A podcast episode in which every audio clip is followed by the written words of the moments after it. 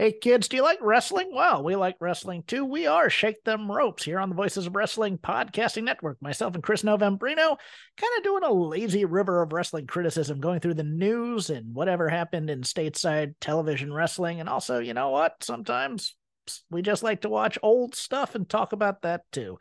Love for you to give us a listen. If you haven't already, we are Shake Them Ropes here on the Voices of Wrestling Podcasting Network. This podcast is a member of the Voices of Wrestling Podcasting Network. Visit voicesofwrestling.com to hear the rest of our great podcasts, as well as show reviews, columns, opinions, and updates across the world of wrestling.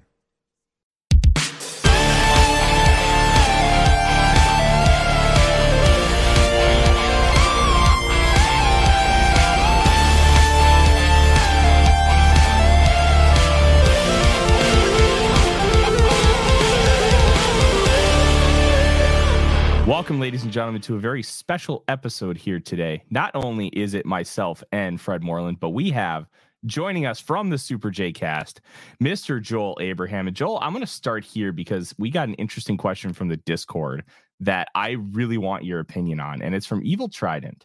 Um, what is the most outlandish eight man match New Japan and AEW could put together that the people would want to turn off their TV? And I ask you this because I, I I know that you will have an answer that'll just put me on the floor laughing.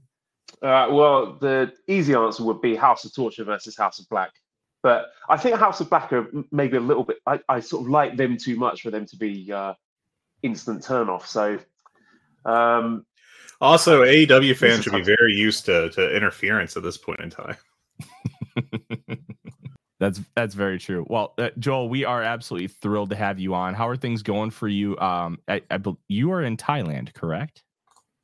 Uh, that is correct for at least another month, then moving back to the UK. But yeah, it is uh, 9 p.m. over here. I've got two sleeping children next to me, so this ideal uh, situation for recording podcasts. But uh, weirdly enough, the sound of me talking about pro wrestling seems to soothe them to sleep. So we're all good.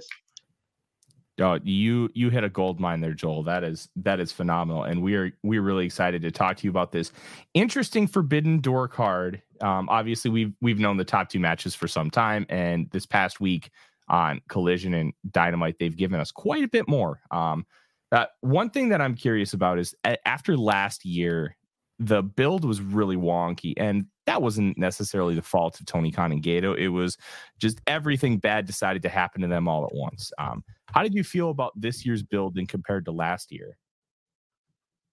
Oh, it's way better. It's way more coherent. I mean, last year was a snake bit show for all the reasons that you've mentioned. Yet, in spite of that, it was still a bloody fun show, and I really enjoyed watching it.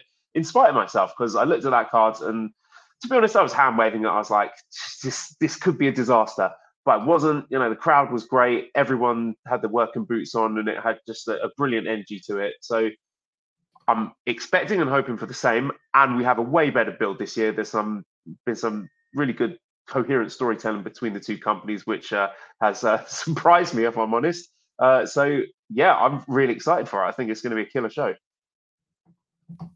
Fred, how about you? What what is, what is your take on the bill? I know we've had some some discussions on it here before it's nice to have a, a bill that isn't ruined by external factors uh, for once. Uh, I mean, I say for once, like there's been more than two of these, uh, but you know, it's it's been nice to actually watch a card get built in a uh, meaningful way rather than just like on a weekly basis going, oh shit, oh shit, oh shit, who got hurt this week.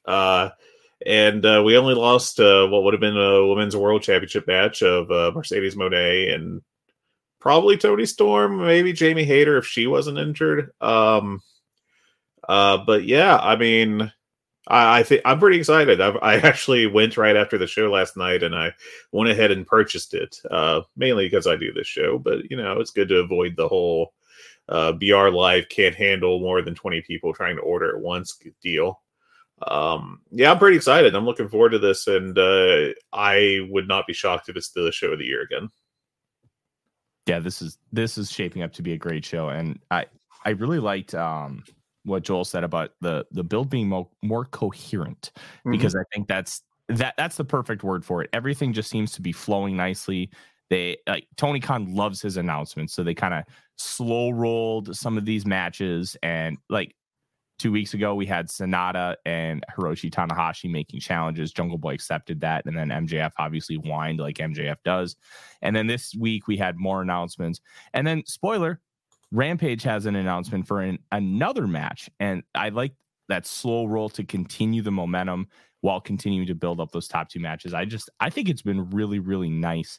Um, I know it's I I, I wonder Joel uh, from your perspective how this is kind of viewed by uh, some of the New Japan fans out there because New Japan is I I don't know what the right phrasing is, so I'm to phrase it like this: they're they're notorious for just putting entire cards out there significant amount of time in advance, like whether it be like two, three, even like up to, up to like four weeks.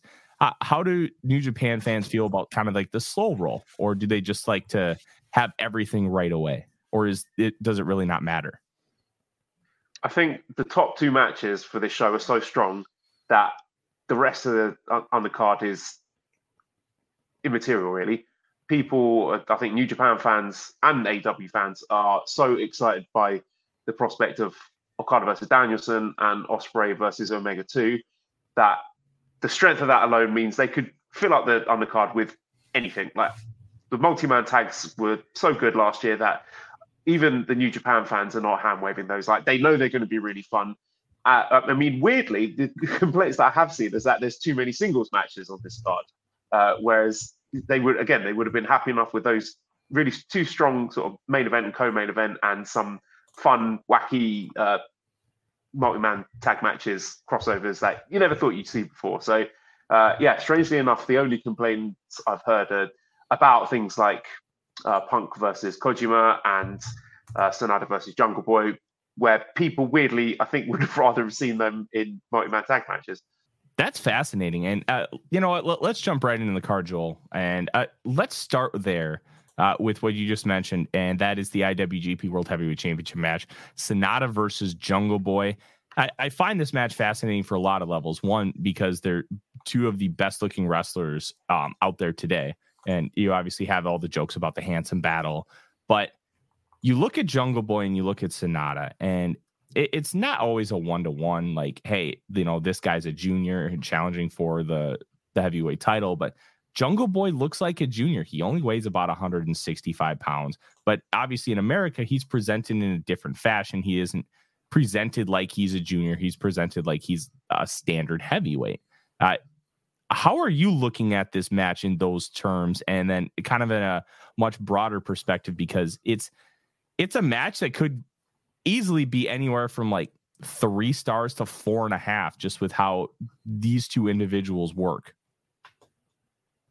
I think the match will be really good. I think both guys are going to be working very hard to impress people and prove the doubters wrong. But unfortunately, it was just one of these things where we knew from the start that whoever Sanada was paired against, it, it was going to be uh, a match that on paper would have no interest to the AEW fans because they're not into Sanada and no interest to the New Japan fans because they were never going to give him an opponent that the New Japan fans would be into just because of all the politics involved. And I mean, I've said to, to Damon on the JCast that Forbidden Door was never about giving Sanada a dream match. And it's not really about dream IWGP heavyweight title defenses either. So I think it was quite smart for New Japan to move their world title away from people that they wanted the dream matches for and put it on Sanada. So it was immaterial, really, who he was going to be facing. Now, I can kind of understand where Jack Perry came from as a challenger. I know he's been challenging for the AEW World Title fairly recently. He's not exactly a jobber or anything, but it was just really interesting to see Sanada's comments because he's leaning into these guys. So he said, uh, I quote, I have no knowledge of Jack Perry. It's sad to see someone like that challenge for the IWGP. Is it an open challenge really that easy to decide? It's the IWGP. I think it's worth more than the AEW Championship. So I do like that from Sanada that he is, you know, trying to make something out of this and uh, leaning into some of the comments that I've seen from New Japan fans. Because, like personally, my only gripe was that the way the match, uh, the the matchmaking played out on Dynamite, the fact that he threw out this open challenge and there was only one member of the AEW roster who expressed any interest in it. Like I, said before, it would have been nice to have I don't know, a qualifying match or a battle royal, or at least you know two guys having an argument over it. You think Sanada saying, "Okay, I'm holding the top prize in New Japan, come and get it," and then just one dude going, "Yeah, okay, yeah, that sounds interesting. I'll give it a go." That was the only thing that I had a, a complaint about because it made the IWGP title look weak. But like I said before, it, it it's all politics, so I don't really have a problem with the match. It's not what I'm tuning into Forbidden Door to see. So the fact that he is getting a singles match and a, a title defense at that, I see that as a bonus, an unexpected bonus, because I thought we'd just get just five guys in a, a tag match. Considering the state of the card, and uh, I'll we'll start with you, Joel, and then I want your opinion on this too, Fred. Uh, it looks like this IWGP title match is going to probably be fourth or fifth on the card, and potentially third, depending on how uh, the politics get slotted with the AEW World Title. Do you see that as a a, a detriment and like for lack of a better term a stain on the world title? Because it is viewed with this such high prestige but it being so low on the card obviously this is kind of a, a weird instance with it being like a super show but it's very rare that you ever see the iwgp world championship defended below the top spot I don't have a problem with it. I've not seen any complaints about it. I don't think, you know, even the most uh, hardcore New Japan fan would have been demanding for Sanada to be in the main event of Forbidden Door. Like I said, it, the Forbidden Door is not about getting a, a sexy Sanada match. Um, ironic, really, considering both of the handsome chaps who are going to be contesting it. But no, I think it's fine. Everyone's tuning in because they want those two dream matches at the top. So uh, zero complaints about wherever it's put. If it's third, fourth, I don't care. I just want to see the cool matches at the top of the card. Fred, how about you? Uh, you know, I, I agree with Joel uh, in terms of I think that they could have done this in a way that would have made the IWGP heavyweight title uh, more prestigious. Uh, it did feel very much like uh, Jack Perry just happened to be hanging out backstage. It was like, oh, what the hell? Rather than it being like a really desirable title, which it should be presented as. Um, but uh, ignoring that, and you know, it's such a trope in American wrestling that there'll be an open challenge, and then oh, surprise, just one guy comes out, even though it's you know every like lower card guy on the show should be clamoring for the opportunity.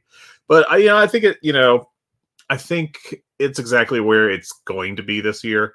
I think in a future year, if Okada comes into the um, comes into the show, the Forbidden Door three as the champ, it'll be placed much higher on the card uh, but you know, in terms of like the reality of Sanada as the world champ right now, and uh, the fact that he's not particularly super over in the states.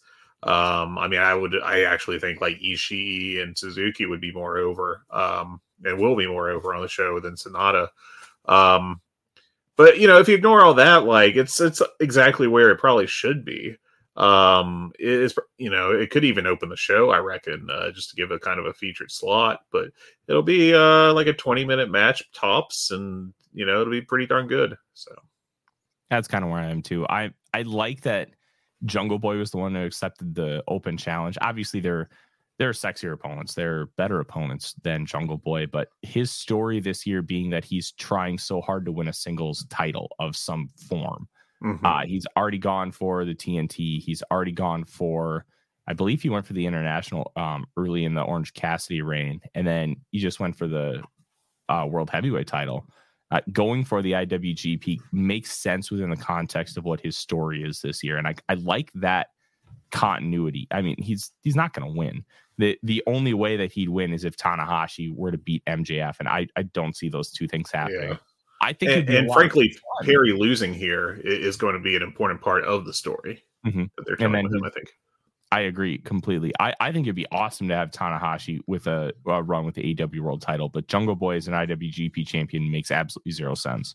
So you can't even have that kind of like trade off. You'd, you'd have to have somebody much bigger. Like if Moxley was challenging for the IWGP, then maybe you can make a switch like that. But that's never going to happen. That's kind of all happenstance. And um, I, I, I I find that interesting. And um, Joel brings up a good point in, in our chat uh, that Sanada is barely promoted for the NJPW Strong US events. And yeah, I think it was the last Capital Collision. He was like fourth from the top in a tag match, like that's that that's a really good point. And I I know he's much more over with the Japanese fans than he is with the Western fans, but that's that's a significant drop off, especially as uh, New Japan is trying to be more consistent about running shows in America.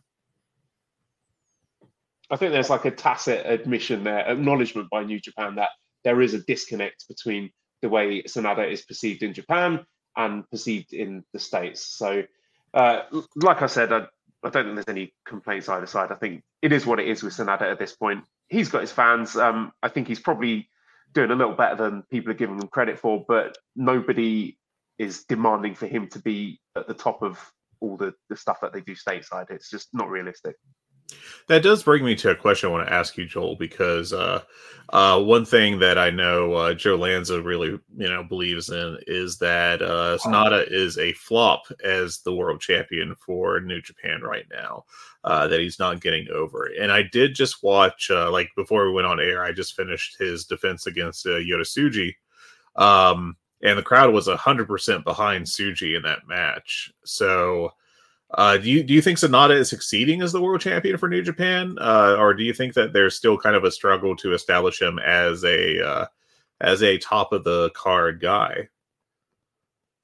He's just been positioned in an interesting way, in as much as like when he was the challenger, I think the fans were really into him. The run that he had in the New Japan Cup, like you watch the final he had against Finlay, or you watch the the title challenge against Okada, the fans were behind him. They were making noise for him. But the defenses he's had have been against Hiromu, who is like this ultra popular, like transcendental uh, junior star that everyone loves, and Yota Tsuji, who is this incredibly exciting and dynamic uh, young lion making his comeback and is already exuding star power. So I think those are, are mitigating circumstances. I, I, wouldn't call him a flop, but okay. again, I acknowledge that the crowd are not in as into him as they are with guys, you know, at the very top of the card, you know, your Okadas or your Naitos or your Hiromus. That's a fact, you know. No mm-hmm. one's out here saying that he's getting megastar reactions, but I think it's been overblown. I think the numbers he's doing are fine. I mean, they sold out Dontaku. I thought that uh, it's really hard to judge the crowd numbers just because post pandemic, you know, uh, there's still a lot of reluctance from Japanese people to go to live events in general. So I don't think it's fair to compare the numbers now to how they were pre-pandemic. It's just a completely different landscape. So I don't think he's a flop, but I also acknowledge that he is nowhere near as popular as the upper echelons of, of stars in the company. It's an experiment, you know. They're using him as a, a transitional champion, giving him the rub. I don't think he's going to be holding the. He's not going to be doing like an Okada mega reign with it. He's not going to be breaking any title defense records, but um, it's going to give him a bit of shine. And give uh, Just Five Guys a bit of shine. So if that is the the mission statement for this Sanada title run, I think it's it's doing what it's was set out to do from the start. Yeah, I agree, and I think Sanada's been actually really good this year. I think I have him in my top fifteen in my rest of the year tracker I, am doing because I'm a giant nerd. But like every match he's had has been at least four and a quarter stars uh, that I've gone out my way to watch.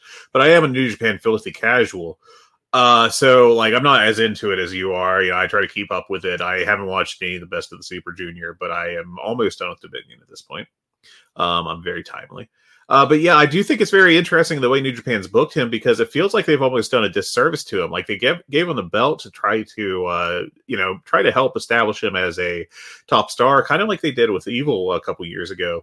But then they immediately book him against two guys that were pretty obviously going to be like uh, strong underdog contenders against him that the crowd will get behind. I I, I would have thought it was obvious that both Hiromu and uh, Tsuji would have been uh, favorites, and you know I, am surprised they leaned into that that they booked those two matches, and uh, I feel like it maybe it hamstrung Sanada a little bit. I, I don't know what the long term effects will be, if any, but it's just very interesting to me.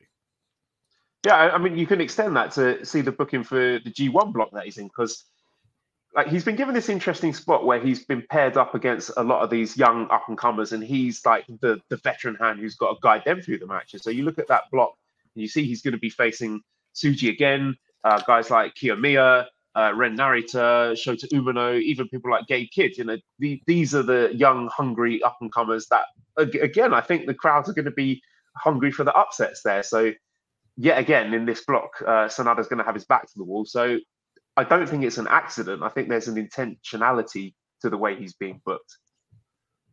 it's very interesting to me. Uh, just uh, I I wouldn't do it that way, but hey, uh, it's an interesting move. Yeah, 100 percent is Joel. Before we move on, I, I, I there's a question I've wanted to ask you because I know you. I am I am also a big crisp fan. If you had to relate Sanada to a flavor of crisp, uh, uh what would what would you do? Um, probably ready salted. You know, he's a he's a safe pick. Um, people who say that that's their favorite are probably a bit boring and not to be trusted. Um, but I, I, would never turn down. If there's a bowl of ready salted crisp there, I'll, I'll have a few, sure, but I'm never going to lie and say it's my favorite. Hey, th- there's nothing wrong with a good salted crisp. I would completely agree. Let's let's continue on. Uh, let's briefly mention the one pre-show match here, and then I want to kind of get into a little bit of a hypothetical. We have uh, the Owen Hart Memorial Tournament starting at for um, it's actually starting on Rampage Friday mm-hmm. night with uh, Anna JAS versus Skye Blue, um, and then the pre-show Billie Starkz versus Athena, which is a very interesting match in itself that we don't have to get really too far into. I don't think we've seen Billie Starkz wrestle in AEW yet. Um, yeah, we did a couple dark matches. Uh, oh, was that a dark match? Uh, I think she was on a rampage I was at, but no, I guess I'm mistaken. So never mind me. Well, I mean, they, she could have just been wrestling on dark, but yeah. that is the one pre-show match, and um, I'm I'm really intrigued to see what what else is added to this pre-show because um I believe LIJ is coming in. We know uh Douki getting the singles rub against Jungle Boy on Rampage, and according to a, Lucha Blog friend of the site, he got a, much much bigger reaction and crowd connection than Jungle Boy did, which rules so much. I love Douki. Um, uh, I'm curious, uh, like what you guys might think who is going to be on this pre-show because you'd have to assume that LIJ is probably on here at some some way, shape, or form because it's LIJ. The lack of Bullet Club inclusion is very interesting considering their popularity in the states as a whole. But last year there were four pre-show matches, and I'm curious what else might be added here. And I wondered if you guys had any thoughts on that. My big fear is that it's going to be like the last two pre-shows, which have been like dollar store WWE versions, where you get one match and then like 40 minutes of meaningless bullshit from uh, like a panel of Tall Paul and uh, you know uh, Stokely Hathaway and you know just like nothing um because I, I, guess it wasn't Forbidden Door last year. I mean though I liked the Forbidden Door pre-show last year, but you know last year we got uh what was it Kingston and Ishii I think on one of the pre-shows which was a five-star match for me and then this year we're like hey do you like the guns and it's just like what are we doing man? I don't if, if this like i said on the the last uh, pay-per-view recap if this is uh shown to actually work better than the the good pre-shows then capitalism has failed. Yeah c- capitalism has failed. That that, that that's going to be the uh that's going to be the title of a show one of these days fred. Joel um obviously it thing uh this uh pre-show is going to be interesting. I I'm going to push back a little bit, Fred. I don't think it's going to be a WWE style pre-show. I hope not. Not only well, you're catering to um, also the Japanese fan base, and that that's not kind of the style. Um, like it's match, match, match. It's much more of a sports format, and I think um, having 40 minutes of a pre-show is not going to convince, like uh, talking. I mean, it's not going to convince anybody who's a really big fan of of that promotion to want to buy tickets or sorry, buy the pay per view. Um, Joel, do you have any thoughts on who might be added to this pre-show? And I really want your thoughts on this uh, lack of Bullet Club inclusion. That's a weird one because I guess if you have the Bullet Club on there, then there's a bit of an elephant in the room with the black and gold Bullet Club or whatever they're calling themselves these days. And you know that sort of sticks out like a sore thumb. The fact that there's nothing for Jay White on this card because you think that given his history and everything the, the way the acrimonious way in kayfabe, you know, he was booted out of New Japan, that he would figure quite prominently into a, a Forbidden Door event, but th- there's nothing there. I mean, I think it would be cool to have maybe on the pre-show or the undercards some sort of multi-man where you know we get Finlay and Connors and Dan Maloney and, and Gabe Kidd and Alex Coughlin uh, against I don't know some equivalent team that's like an AEW team of jobbers that they can beat because I don't think New Japan would want their Bullet Club taking a loss. So I don't know if there's a, a group of AW guys that they could get a win over. I don't think there's anything announced for Bishamon yet, so maybe Goto and Yoshihashi could make an appearance at some point. Um, I could see a, a multi-man team like just five guys team of like Kanemaru and Douki or whoever. They they could probably be staring at the lights for someone. So um, yeah, there's there's a few options out there. Yeah, this uh, this pre-show is I, I really don't think it's over because uh, Athena versus Billie Starkz does not scream, "Hey, let's buy this pay per view." To me, um, let's let's continue on. We have a lot lot to talk about here with this show. Um, this is this one's interesting, and we we had a little bit of forward here. We're gonna get Jer- Chris Jericho and Sting in the ring wrestling each other for the first time ever. Which, considering all their crossover, and I use air quotes there um, on WCW, uh, they've never faced off in the ring, which is fascinating to me. Chris Jericho, Sammy Guevara, and Minoru Suzuki, who that this hired gun thing by uh, Jericho and Suzuki. It just feels like they're they're just pals having a blast. It, I love watching those two wrestle together in the ring versus Sting, Darby Allin, and a mystery opponent. And I, I think the the conductive reasoning has decided that it's going to be Tetsuya Naito, especially with uh, Sting saying like it's uh, an enemy of his that he's made in New Japan uh, in the promo this week on Dynamite. But this match, especially with what we saw from last year in the trios match with the the Young Bucks and El Phantasmo, like this could end up being a lot of fun. And I, I'm I'm very excited. But if it's not Naito, who could it be? That, and I think that's that's another interesting discussion because of the lack of LIJ inclusion just as a whole on the show so far. Um, Joel, what are your what are your thoughts here on this match, and how excited are you to see Sting in a ring again? Yeah, these are the kind of matches that I'm here for for Forbidden Door. The one that you mentioned last year, what was it? Darby Allin, Sting, and Shingo against ELP and the Bucks. That was great, yep. and no one was circling that one thinking, "Oh yeah, this is this is going to be a killer match." But it was. It was just so much fun, and all those neat little interactions that you never thought you'd see. Um, I mean, in terms of the mystery partner, I'm 99% sure it is Naito. So I wouldn't sort of go overthinking that one. Uh, Shingo was tweeting about it, but yeah, I think Naito's the play. He's got history with Suzuki. He's got history with Jericho. So uh, hopefully that will be a, a, a, cool pop when he gets uh, announced for that one. And yeah, it should be a really fun match. Like this is, I think, the spirit of Forbidden Door, where you get these kind of mishmash teams, not necessarily a New Japan team against an AEW team, but when you're, you're mixing them up and you've got your good guys on one side, your bad guys on the other, that's that's what everyone's here for. It's a, it's a fun time. Yeah, I, I I'm really intrigued if Naito ends up on this team. Does Naito paint his face? And I think it, to me that that's that's the fun element that I'm waiting to see. There's no way, right? Like you, you know, he's too tranquilo to do that, right?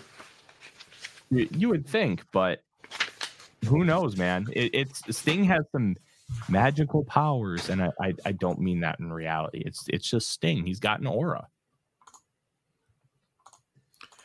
I did pop for uh, Brian Cage uh, being face painted, despite being against Sting in a match.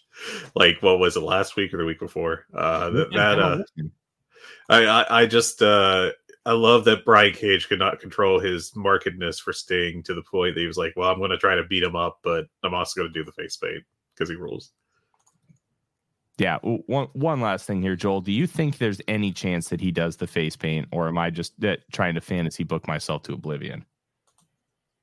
I can't see it. It would seem um, antithetical to the, the the spirit of Naito, where most of the time he doesn't give a fuck. So I think would be lucky if he takes his t-shirt off. So don't hold your breath and face paint. yeah, that's a very good point. Let, us let's, let's continue on. That that's probably going to be uh, that's a contender for match of the night outside of the top two because I think those two are going to be so unworldly that it, it's going to be hard to compare anything else on the card to them.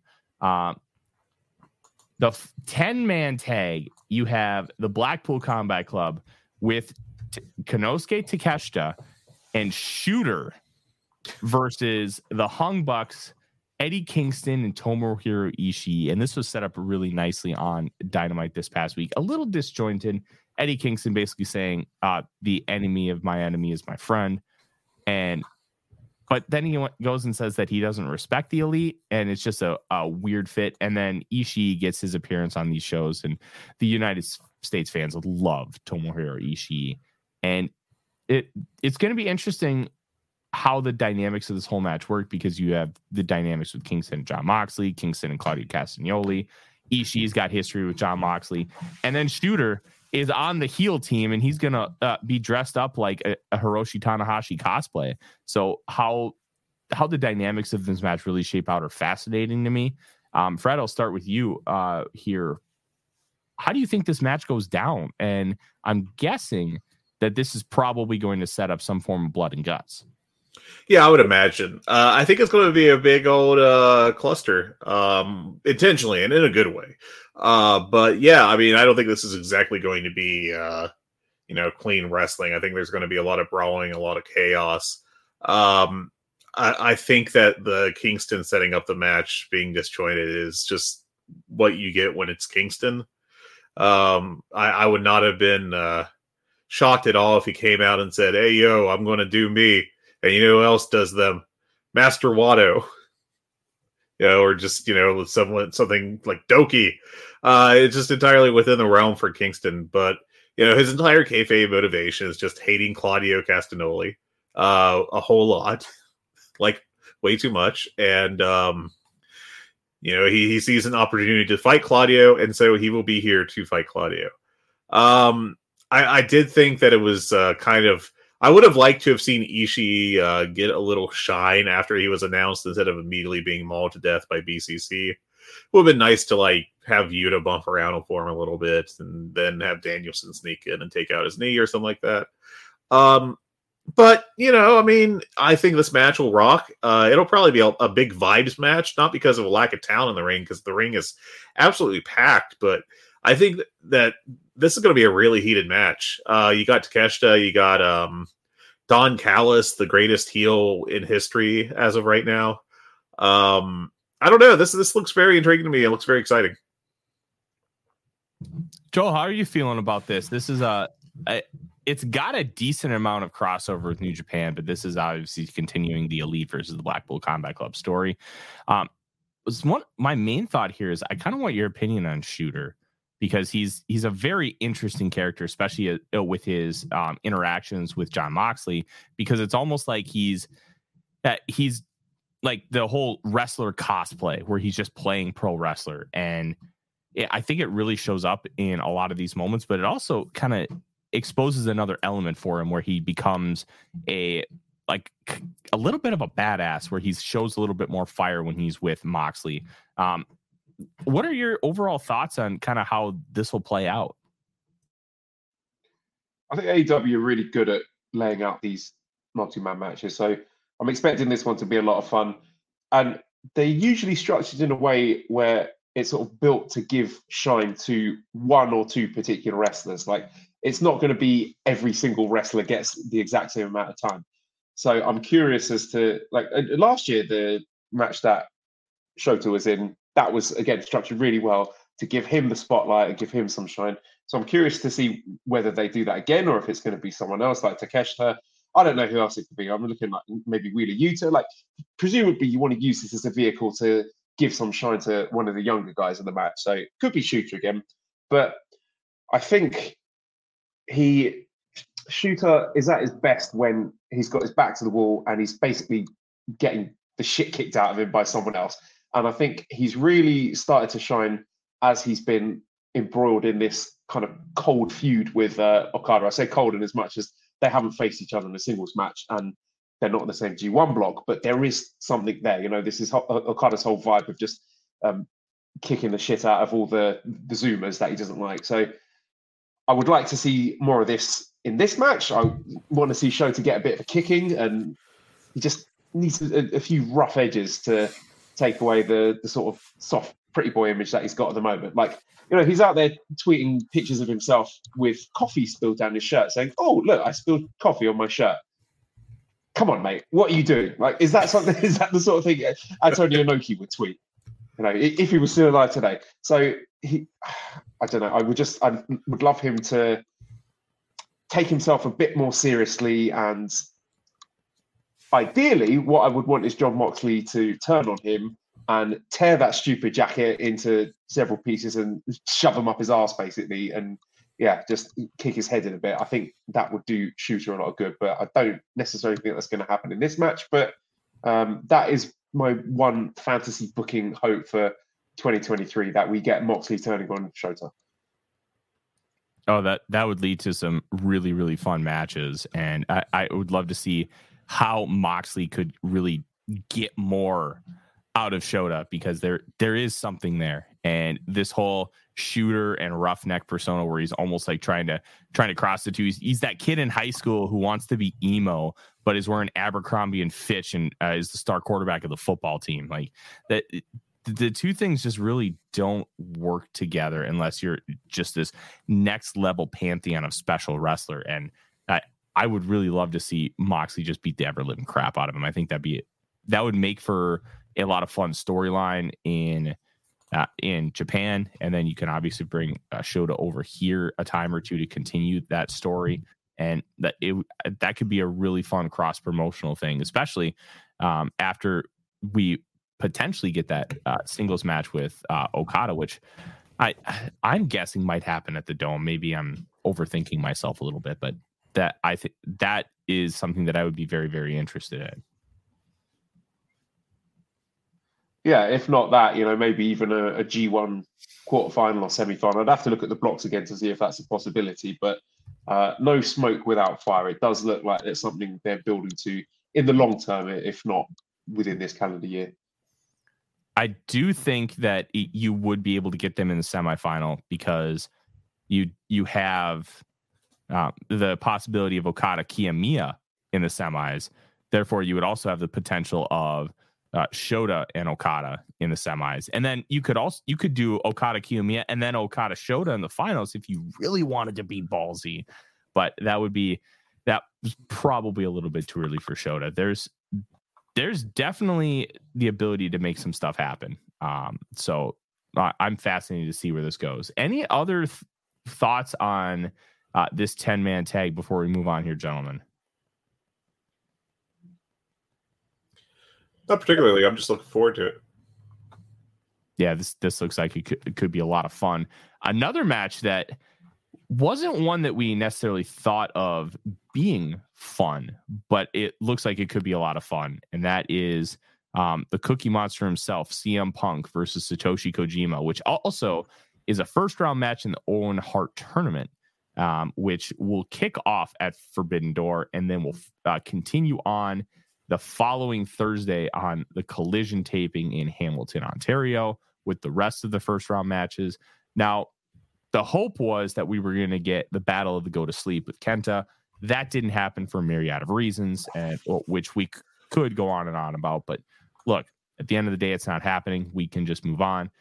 But Kojima, whenever he's put in a singles match, he always works hard. It's always fun. He's going to lariat the hell out of CM Punk at some point. Then he's going to take the pin. It's going to be a really fun match, and I'm very excited for it. Um, Joel, uh, how excited are you for another Satoshi Kojima match? Uh, I'm not going to lie. Like when I was told yesterday, because uh, let's throw some flowers at me. I had the exclusive there uh, about the, the change of the match.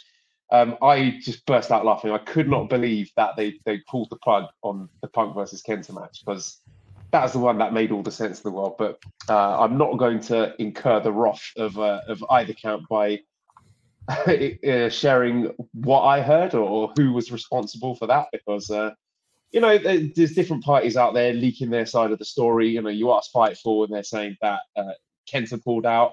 Uh, you're asking Dave Meltzer or, or, the people I talk to, they're saying that it was uh, Punk who, who pulled creative control on that.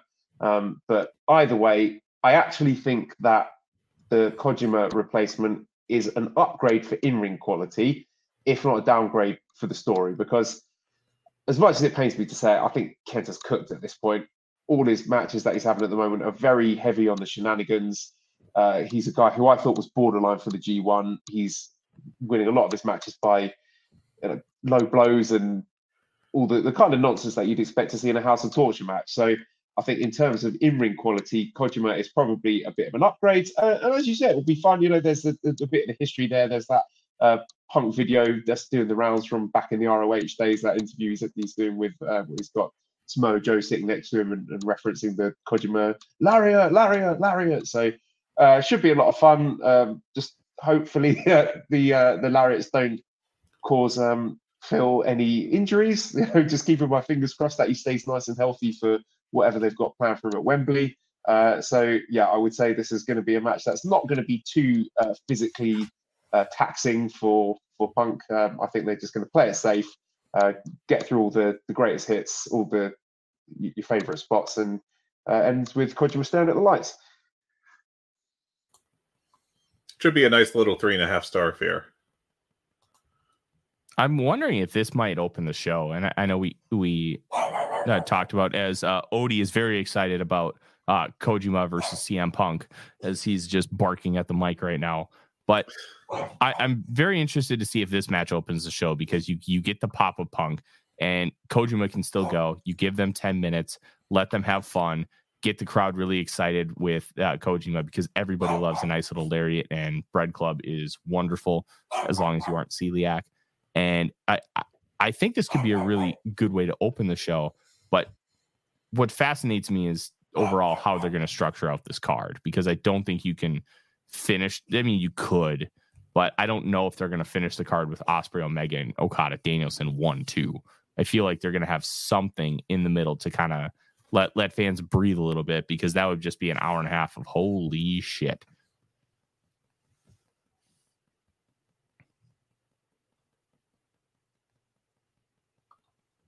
All right, perfect. Well, let's. uh Sorry, I was I was trying to lay out there. Uh Yeah, I, I think uh I think it'll be a nice little fun match.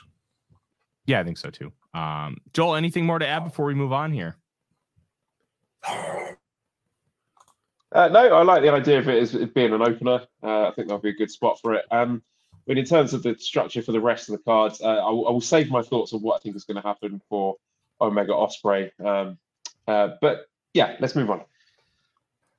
Perfect. Now, next up, uh, we'll uh, we'll we'll touch on this really quick because this this is somewhat in the realm of um, New Japan, but it's also not, and that would be um, the AEW Women's World Championship match: Toni Storm versus Willow Nightingale. And as uh, mentioned earlier, um, this likely was going to be um, that's Mercedes Moné in this spot instead of Willow Nightingale, but obviously she ha- uh, had the broken ankle uh, against Willow in the inaugural Strong Women's World Title match, and this has kind of been building up a little bit on AEW television. I think this could be really good. Um, you have the the snarmy heel Toni Storm and Willow Nightingale, just the bubbly baby face, but they both are strong fighters, and I think this could be a really really fun matchup. Um, obviously disappointment with uh, no Moné on the show. But uh, Joel, uh, do you have any thoughts here with Toni Storm and Willow Nightingale? Yeah, it's a really good match on paper. I, I really like what I saw from Willow Nightingale at the last Strong show. Uh, obviously, the plan was not for her to be the, the strong women's champion initially, and they called an audible with that. But uh, perfectly serviceable person to be holding the belt in the interim. It's just um, an interesting spot they find themselves in in terms of the, the booking for that title because if I if I'm not mistaken, Willow's title is not on the line. Um, so correct.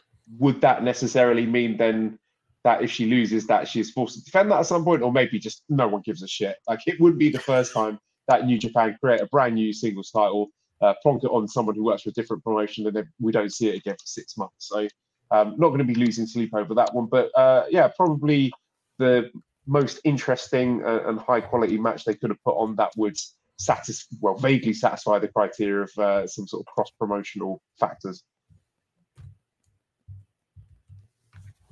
Yeah, I, am with you on the cross promotional factor. I'm what really fascinated with me me here is why the strong title was not put on the line, and it's only Toni Storm's title is, and I obviously, I don't think you can have Willow Nightingale win here. I just with the context of what the story is with Toni Storm, and then the potential of her versus Jamie Hayter um, at All In at Wembley.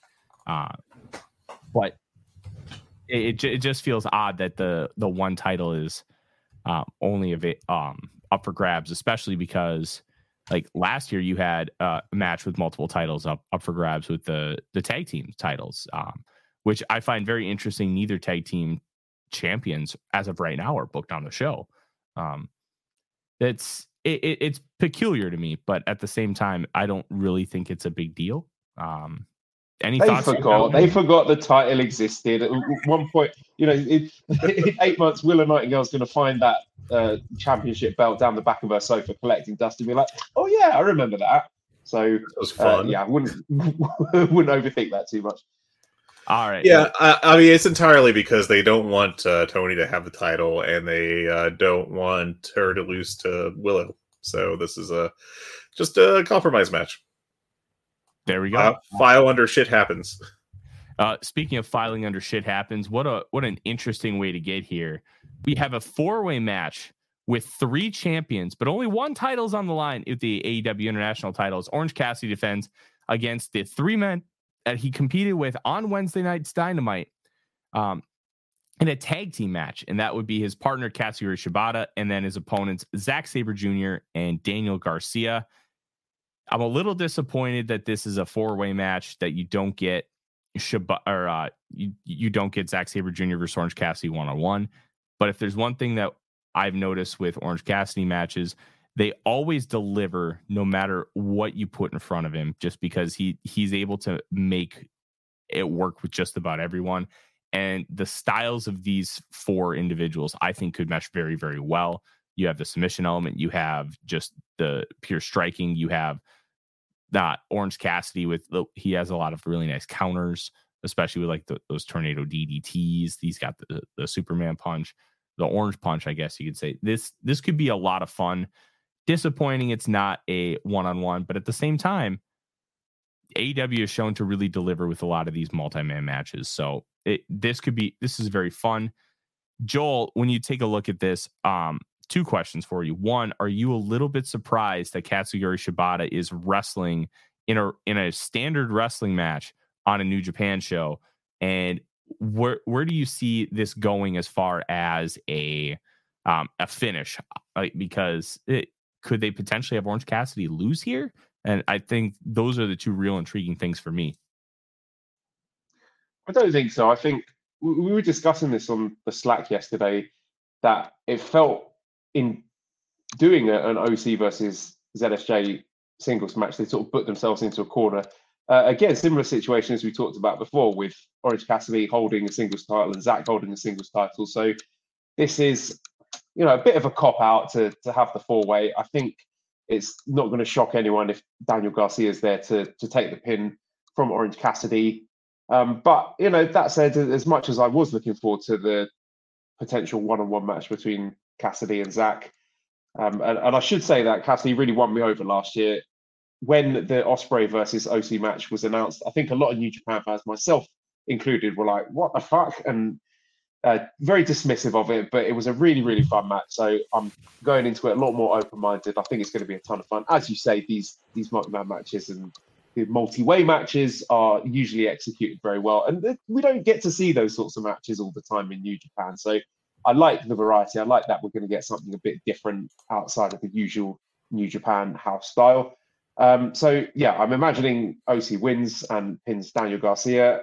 How strange is it to see Shibata? I mean, every time he comes out on an AEW show and they've got the New Japan logo with him, I think, come on, come on, really? Are we still calling him a New Japan wrestler at this point? Um, I mean, who knows what the fuck is going on there? It, it makes me sad and it's really confusing. We'd all love to see him wrestling back in Japan. I don't know if it's an insurance issue or what, but I'm not going to relitigate that for the millionth time. I'm just uh, grateful that we're going to see him do some wrestling. Yeah, this match, uh, I, I think it'll be better than probably should be. Um, and uh, it, it should be fun. Uh, it's a nice little way to get a couple more people on the card. uh, like Daniel Garcia, who I think otherwise would have been squeezed out. But you know, we got to keep uh, the the get young people over title on Zack Sabre Jr. to you know continue New Japan's attempts to get young people over. Uh, never mind his actual age, and uh, yeah, um, it should be a fun time. I think uh, this is a very intriguing match. I wonder if they actually um, if they actually take the belt off of Orange Cassidy here, because I, I don't think they're going to give it to Zack Sabre Jr. They could give it to Shibata and he could be a double champion for a little bit, but I don't see that either. But to me, it feels like if they're going to do anything, it would be Daniel Garcia. But at the end, I don't think day, it's going to be this match. It doesn't feel right. I don't think it will be either, but I I still have an element of doubt, and that element of doubt is what's really fascinating here for me. And um, I'm I'm excited to watch it because this is going to be a lot of fun. We had a couple multi man matches last year that, and as Joel alluded to, like that they delivered. And I think this one is going to deliver here as well. But I think oh, we should really get to the, the meat of the card here. And let's start off here AEW World title, MJF versus Hiroshi Tanahashi. And MJF calling New Japan a rinky dink indie fed in Japan was one of the most perfect lines I've ever heard come out of MJF because he has no reverence or respect for his character does for anything um, in overseas in Japan. Uh, he is he's a snarmy territory guy who who would just is obsessed with like mid South and um, mid Atlantic and all all the old school territories like Jim Crockett promotions. And Tanahashi obviously being the standard bearer for New Japan, and he has been for a, a good like a good twenty years. Um, I think this is kind of the, the perfect match, and to me, I, I, I don't see Hiroshi Tanahashi winning, but because it's Tanahashi, you have that little shred of doubt in the back of your head that maybe they'll pull the trigger here, and it, he he still, even with his broken down body, mean, G1 season, let's be honest, who knows how really broken down it is? We'll find out in a few weeks. Eh, you just, it feels like anything could happen. And Joel, it, this feels like the perfect challenger for MJF for a multitude of reasons. And uh, I, I'm I'm curious your thoughts here because this I think this match is going to be structured in a very interesting way that's going to make itself completely different from the rest of the card. Yeah, I mean, I predicted that we were going to get this match a few months ago, and that's you know not a a, a Nostradamus-like take from me. I think a lot of people did because Tanahashi is just that very easy pick for a guy who is a big name, is a big star. He can put on a good match for now, at least, uh, and can easily take a loss without suffering as a result of that. So yeah, it makes complete sense. It makes sense for the story. He's the New Japan stalwart who's defending the pride of the company in the face of uh, the the arrogant and, and dismissive heel. So I disagree with you. I don't think there's any chance of Tanahashi winning this. I if they get me to bite on any of the near falls, they will have done a, a, a terrific job because I think it's an absolute formality that MJF wins this. Uh, but I just I hope that we get a spot somewhere in the match where Tanahashi gives MJF a good hard slap and knock the, the taste out of his mouth for saying all those terrible things about New Japan.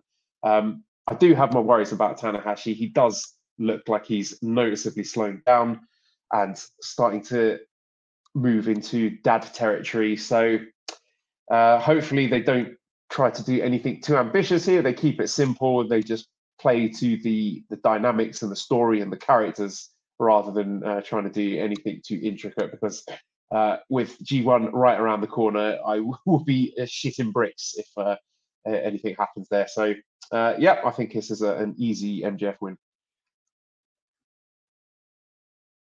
Uh, uh, I'll say this: I don't necessarily think Tanahashi's going to win. I think you're right; it's a formality that MJF is going to, but just the sheer presence of Tanahashi, at least for me, will put a little bit of a shred of doubt that it could potentially go the way of the ace. But yeah, the, it, it does seem like a formality, especially with, um, as I mentioned earlier, like the Jungle Boy's not winning the uh, IWGP title. Uh, there, that's a negative percent chance that that's happening. So I think it's probably the same for Tanahashi, but just his presence in there at, will keep a shred of doubt in my head. Fred, where are you at with this?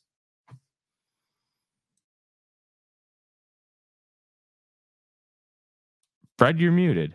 I'm muted. What am what am I doing here? Uh, I do agree with Joel that Tana is looking more broken down these days. But having just watched a uh, Hardy Boys match last night, I can I can say that he is not fully broken down. Uh, he looked he was able to you know be carryable uh, in a couple high profile singles matches. He had a what I have as a four star against Okada back at Battle in the Valley. And I think he also had a four star on my card uh, against Mike Bailey at the uh, multiverse of whatever the hell Impact called the crossover show this year, the Dollar Store Forbidden or Dollar Store uh, Forbidden Door.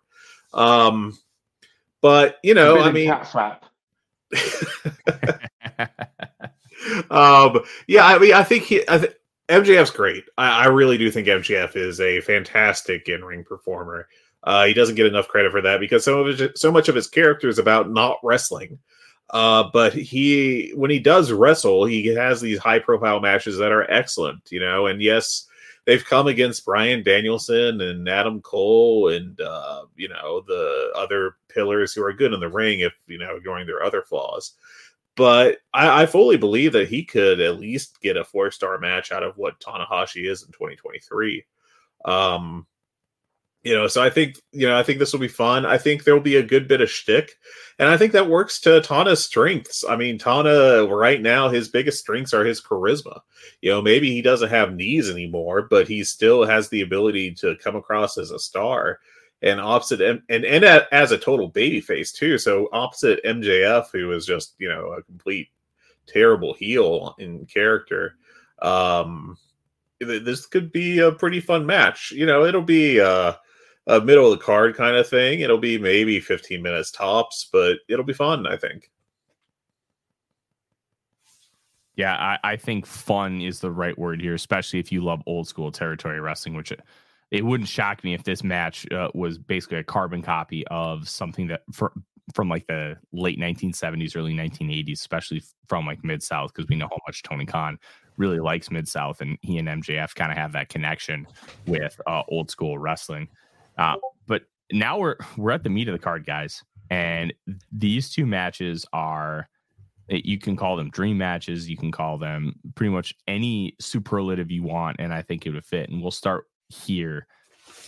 Kenny Omega defending the IWGP US title. Yes, the IWGP US title does exist, even though you thought it disappeared. Um, he will be defending it against Will Ospreay, whom he beat for the title at Wrestle Kingdom on January the 4th. This is fascinating for a multitude of reasons. And it all starts with Will Ospreay's post match promo at the Tokyo Dome, where he said if he can't beat Kenny Omega within the span of a calendar year, he will quit.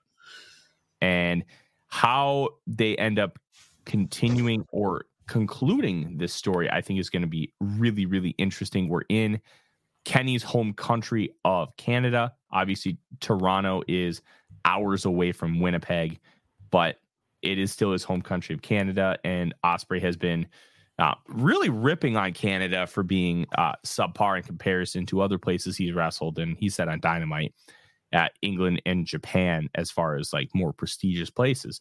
So having all those elements, and then you also have the all in show at Wembley coming up, and then a potential Tokyo Dome matchup as well. It's very interesting to see how they're going to go with this story. They they could have Ospreay win here, and then they could uh, finish it up with a, a trilogy match down the line. But there is a lot of potential here. And Joel, I'll start with you.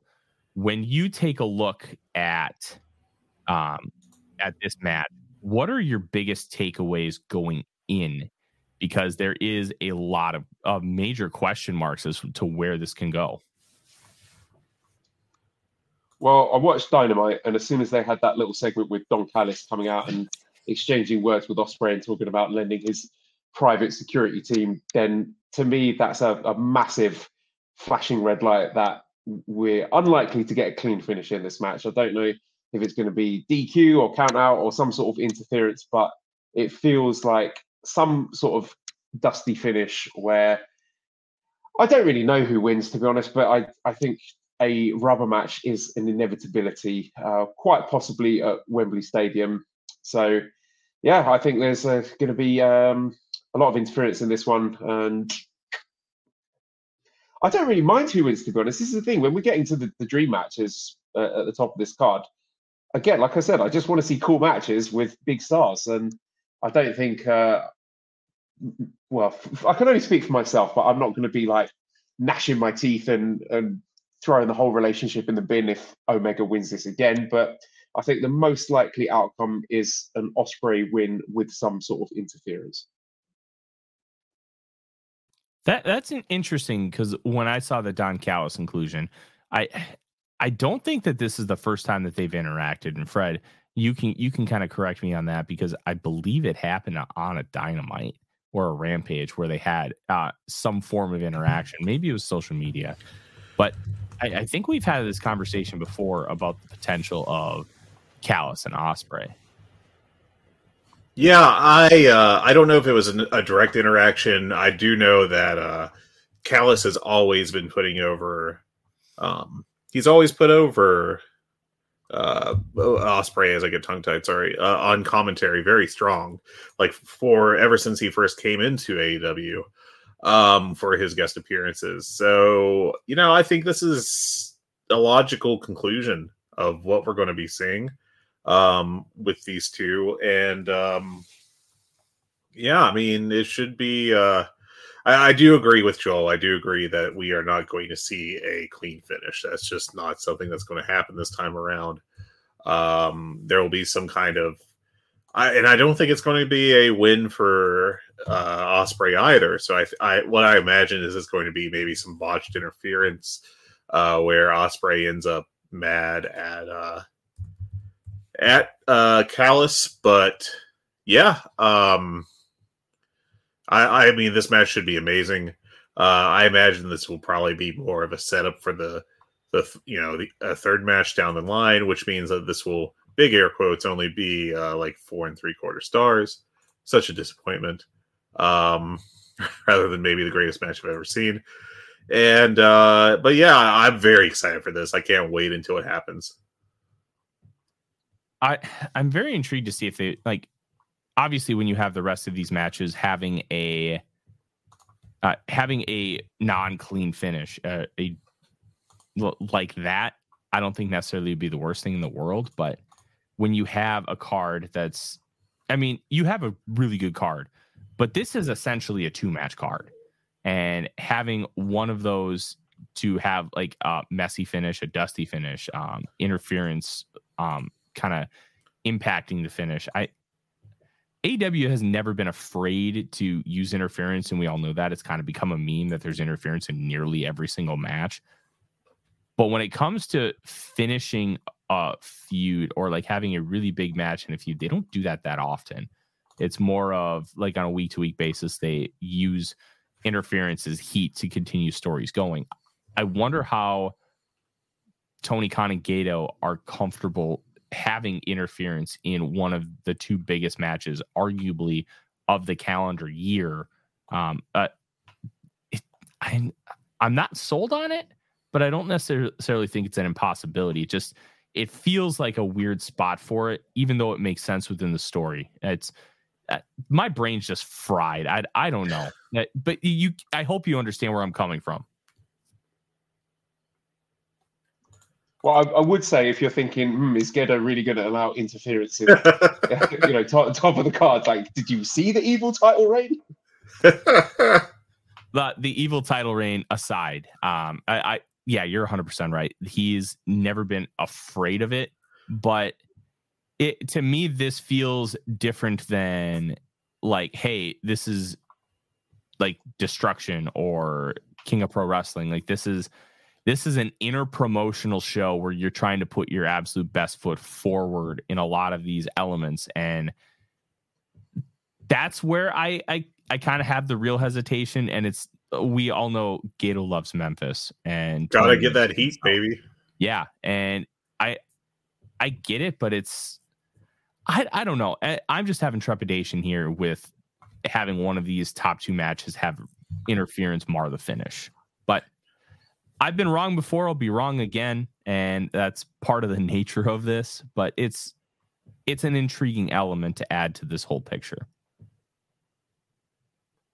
yeah, I wouldn't be all that surprised at all, to be honest. Uh, I think it's uh, inevitability is strong, but I mean, it's well within the wheelhouse of both uh, Gedo and Tony Khan to do this. So I, I wouldn't even blink, to be honest. Yeah, th- this is going to be fascinating. Are are we all in the ballpark of we think Kenny Omega is going to end up winning this in some way, shape, or form? I think so.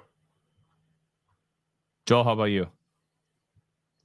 Uh, my pick was Ospreay to win through some sort of interference, but okay. I, am I'm, I'm on the fence with that one. It's not something I'm going to uh, die for. I think it, it's a bit of a coin toss, to be honest. At the moment, I think when all said and done, I think Ospreay is uh, winning the US title, whether it's here or if there's a rubber match down the line, because uh, it needs to make its way back to New Japan at some point. And if it's not Ospreay that's going to beat Omega for it, then who else is it going to be? So I just think to for, for, the sake of getting that title away from Kenny Omega, uh, it's going to happen sooner or later.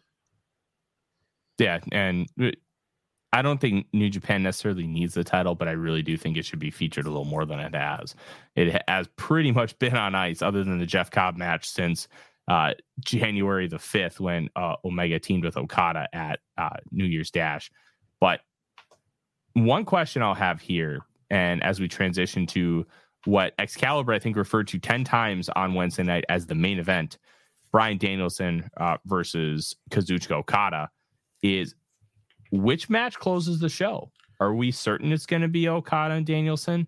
Um, I think o- Omega and Ospreay, especially with the Canadian connection with Omega, could have has just as much of a claim. Um, Joel, I'll start with you, then we'll kick it to Fred. Which match actually goes on last here? Uh, I think it's Okada Danielson. I've seen it doing the rounds that this is the main event. I can't remember where that was actually announced. Did, was it? Did uh, Excalibur actually said that on the show? That is this officially the main event? He kept referencing main event, but we also knew that the technical main event of Dynamite was Danielson calling out Okada.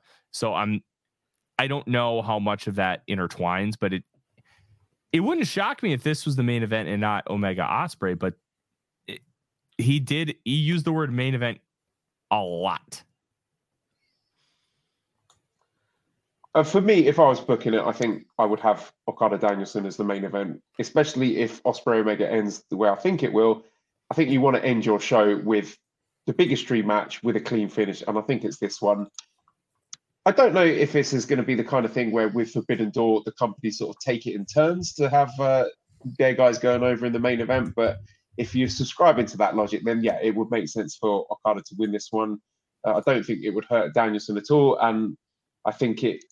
I, I don't think New Japan would be uh, willingly offering up Okada to be losing going into the G1 climax, where I think Okada's probably going to be one of the favourites. So, um, however, that being said, I don't really mind who wins or loses. As I said before, like if Danielson wins this, I'm not going to be tearing my hair out and crying and, and shitting my diaper about the, the New Japan guy losing. Like I said, I'm just excited to see uh, an honest to god dream match that, fingers crossed, stays on the card. No one gets hurt, um, and I'm just looking forward to it. To be honest, I don't really care who wins.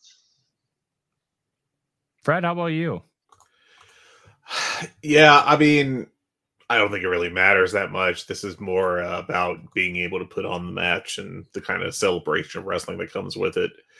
Um, but yeah, I think uh, I think it's pretty clear to me that Okada is going to end up winning it, and uh, I I can't even really envision Danielson uh, picking up the W. Uh, it just seems maybe there's some shenanigans along the way. Again, look at the bookers, but I, I think it's pretty clear that uh, Okada will pick up the W. I, I'm very fascinated about this match. And let me tell you, when Okada came out on Dynamite right before Danielson was about to stomp Ishii's face in, when that coin dropped, that pop, that like that's a megastar pop. That is what people think Roman Reigns gets. But that that was a that was a huge star pop. And I I find it fascinating, and I'll actually ask this because Diego Garcia has a two part question, but I'll go to the second part right now. Um, would you would you give Okada the AEW World Championship when New Japan starts to cycle him down? But I think the real question is is Okada going to be cycled down anytime in the next 15 years? Like, uh, other than like, hey, we're going to cycle you down because we're going to make you balloon Okada to give Omega a run, and then um, we're going to give Jay White some shine. Like, it's the the whole aspect of Okada is just fascinating because he's he's what 33 5 35 he's 35 and he's he's been wrestling at the highest level for like 12 years mm-hmm. He's just so incredible and i'm i'm fascinated to kind of see how his his arc projects and this match especially with danielson this is going to be like i i don't get a lot of like goosebumps or like get like super amped up or like emotional with with wrestling i i love wrestling but i'm I become more stoic as I I become an analyst in this space and especially in football. Um, but I was standing up, I was pacing, I had goosebumps. That that felt special in a lot of ways. Um, and I'll, I'll answer Diego's question. I think if if you have an opportunity to put the belt on Okada at any point in time with your partnership in New Japan, you do it because it's only going to make you stronger. It's only going to make the belt stronger, and it's going to make Okada. Uh, hey, yeah, he could do a belt collector gimmick like Omega because he is he's arguably the the greatest wrestler of all time, and th- that's what really makes this match so fascinating for me. Oh, I think we've all forgotten as well um, that Okada is holding one of the most prestigious titles there is, the never openweight six man championship. So mm-hmm. yeah, there's no mm-hmm. way he can he can be losing this one. But uh, yeah, I mean, you talked that. about yeah, absolutely. Uh, we're talking about Okada's future. I mean, this gimmick change he's done now has pretty much set the table for him to be doing that for the next 10, maybe even 15 years. So uh, I don't think he has moved away permanently from the title scene. Obviously, they're going to be going back to him from time to time to be the world champion, but they can really take their time with him. And his role now is to get over people like Shota, uh, Ren Narita, Tsuji, Kiyomiya if he's sticking around, maybe even a Gabe Kidd. He is there to be the guy to feud with the the young up and comers, and you know to be that that final test for them, uh, as he's doing for Ospreay at the moment. And I just think it's a, a really refreshing change of pace for him. And case in point, my favorite bit of Dynamite, that little smile on Okada's face when he picked up. Uh, uh, what's his name, Wheeler Yuta, and was like, "Oh, here's another uh, young wrestler for me to bully and, and. So that was incredible. So he, he was in his element there. So yeah, it's uh, a, a great change change of scenery for Okada, and yeah, the belt will come back to him from time to time. I don't see Tony Khan ever putting his world title on someone who is not under contract to him. Um, mm. That would really surprise me do I think it would be a mistake? Absolutely not. I think it would be really cool if uh, more companies would take risks like that and belt up outsiders. It just makes it things more fresh and interesting. I think the the best part about Okada, um, Rainmaker and Wheeler Yuta in the middle of the ring was a- after Dynamite went off the air. Yuta tweeted, "Does this mean I'm out of chaos now?" and I thought that was just just a really nice piece of long term booking. Just it, it, the little things are what gets me in, in, wrestling. It's just it's there's so much continuity between these two companies with a lot of different elements, and that's that's one of them because uh, Yuta obviously uh, with the best friends, and then he went over for the best of the Super Juniors in 2022. Like th- those little things just make things so much better, and I greatly appreciate how these two companies pay attention to those details there's absolutely no chance that Okada gets downcycled before 2033. Unless he wants to be. I mean, unless he wants to be sure, but like just in terms of talent, like there's no way. Even when uh the the you know this class of young lions gets established as main eventers, and I'm a full blown Yota Tsuji believer now. Um Yeah, you're a blaster of genes. I, I will blast. Um watch out. Uh I mean there's just no way. I mean, Okada is the New Japan Golden Boy, and he's like in that rarefied air of like A plus plus tier, like S tier, S plus tier, whatever nerdy terminology you want to use in New Japan kayfabe. And I just can't, barring like a complete collapse of his body at the age of 40, which seems very unlikely. Um, I think he's just going to be a major force in that company for a long time and unlikely to uh, even have the ability to go spend six months in America with AEW unless he requested specifically. Well, I mean, Japan just did get a pop up In and Out burger. So if there was a pop up one, maybe they'll get a permanent one, and then it'll maybe. be a lot less appealing for him to come over to the states. Obviously, that's that's half me and half not because he does love his In and Out. But oh, let's let's go with the premise that Okada wins, and I'm I want to start with Joel and then go over to Fred. What's next for Bryan Danielson as far as because obviously he spoke at length about him wanting to do all these dream matches and especially like he wants to go down to uh, Mexico and, and wrestle Blue Panther at in Arena Mexico. Um, does he? Are there still more dream matches for him to uh, have in New Japan? Um, does this potentially mean that they could have a rematch at a at a bigger show in Japan and Danielson would go over there? I I, I I'm very intrigued to see what it would be next for him in terms of the relationship with these two companies. There's been a lot of clamour from uh, New Japan fans and AEW fans as well to see Danielson in the G1. Personally, I kind of like this idea of having his big showcase singles matches against top New Japan guys as like a little treat that you get once and twice a year.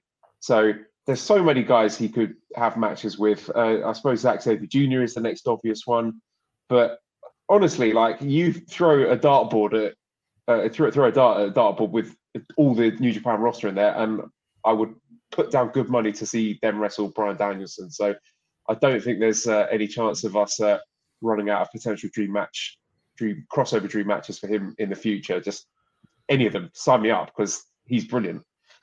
Do you think he could have the Chris Jericho arc, like when Jericho came to the company? First it was Omega, then it was Naito, and then he kind of ran the gauntlet uh, through some of like the, the big top stars, and obviously he got the win against Tanahashi in the Tokyo Dome. Uh, do you think that could be the arc for Danielson here? Yeah, why not? I mean, I think the next step for him would be to wrestle on a big show in Japan because I think the the reception that just the Danielson video package got at Dominion was really tremendous, and I think the Japanese fans would love to see him whether wrestling in Tokyo or Osaka. It could be uh, a Dominion, it could be a Wrestle Kingdom, whatever. You, you take your pick, really. He could just fly in anytime he likes, wrestle anyone he wants. And I think that does um, big numbers in, in front of a Japanese crowd. Fred, what do you think? Yeah, I think there's a couple of dream matches left. Uh, I think uh, Naito. I think Sabre is a pretty obvious one from the technical aspect, and uh, we nearly got it last year until it got ruined. Um, and uh, Tanahashi, I think, still qualifies. Um, that may be rapidly aging out, but we'll see um, how how much how healthy Tanahashi can stay because uh, it's going down pretty fast. Um, uh, but in Ospreay, of course, I mean Danielson Ospreay would be an amazing experience.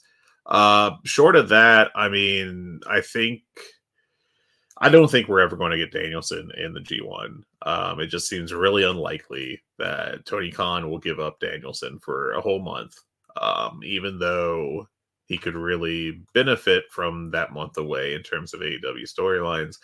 But also, I think there's some legitimate health concerns uh, about Danielson being able to go through a G1 because, you know, I don't know that he'll really be willing to put the brakes on and uh, kind of make his way you know, through uh seven matches or however many matches. Um and, and yeah, uh, Joel brought this up. Uh but yeah, they uh do now have five hours of television to fill a week, and Danielson is a very valuable uh, member of that. Um member of the roster for doing that, I should say. So I, I want to push back a little bit here, Fred, with the the you don't think Danielson could um uh, survive a G1. And I'm not I, saying he couldn't. I just think there's enough concerns. I mean, look at how he's been bubble wrapped for this Forbidden mm-hmm. Door. Yeah, I don't think he's worked a, a match in uh, weeks now. Double um, or Nothing was Anarchy in the Arena was the last one. Um, yeah. But I, I want to point this out because, uh, and it's something that Joel can expand on. The format of the G1 is significantly different than the G1 that a lot of us have pictured. Like, uh, your nine matches you're basically going every other every third day and on your off days uh, when there are shows you're doing uh, multi-man tags to set up the next night. So it was a real gruel, grueling grind. This year's a little different because it's four blocks. You're go you're only wrestling seven singles matches and you're not doing those multi-man tags. So it's and with the new 20 minute time limit, in theory, if Danielson was going to survive a G1, this would be the easiest type of G1 that he would be able to survive, considering what the schedule is. It's less grueling, it's less demanding, there's more time off. And I, I think if you're going to do it, the 32 man field is the way to do it. Yes, but I think we're going to see a uh, the Eddie Kingston's going to be a big test of this mm-hmm. because there's a lot of jokes uh, in the writer slack. Yeah, about how he's going to die. Uh, basically, his body parts are going to fly off uh, like a broken GI Joe from 1987. Uh, uh, he's going to have like one arm in one corner of the ring and a leg in the other. And um, I don't know. I mean, I think that's a bit overblown, but also it's not that far off. And you know, if Eddie get if Eddie gets hurt, you know, I think that's going to be a major um, major thing to consider for future G1s about AEW sending people over. Um, when the field was announced, you know, I saw Eddie Kingston's name first, and my thought was, well, that's a good first guy out of two for AEW to send over. Let's see who the second guy is. And then there was a second guy. It was just Eddie. And I love Eddie, but you know, um, I do wish that there was more representation. I'd love to see more AEW involvement in the G1. Um, but we got what we got. Yeah. I would also say that I think that the point about the smaller blocks doesn't really apply if it's someone who's going to go deep in the tournament. Because if they're going to make the quarterfinals, then that's eight matches. They're making the semis, that's nine. So, uh, and and again for the multi-man tags during a regular 20-man G1, those guys in the blocks were not exactly uh, oh. busting their guts to uh, mm-hmm. you know deliver huge work rate performances in those those preview multi-man matches. Total I think more Jones. to the point with Danielson, like as you said, like Tony Khan is not going to let him disappear for a month when he's got five hours of TV to fill each week. And secondly, I think it would just be a, a waste. It would be leaving money on the table to have all these Bryan Danielson singles matches. Uh, it when you know you're touring around Japan and a lot of these venues I, just think it would be a waste. I think I'd rather save it for special occasions uh, rather than you know burning off a load of singles matches within the space of a month where there's not going to be the crowds or the arenas to do it justice.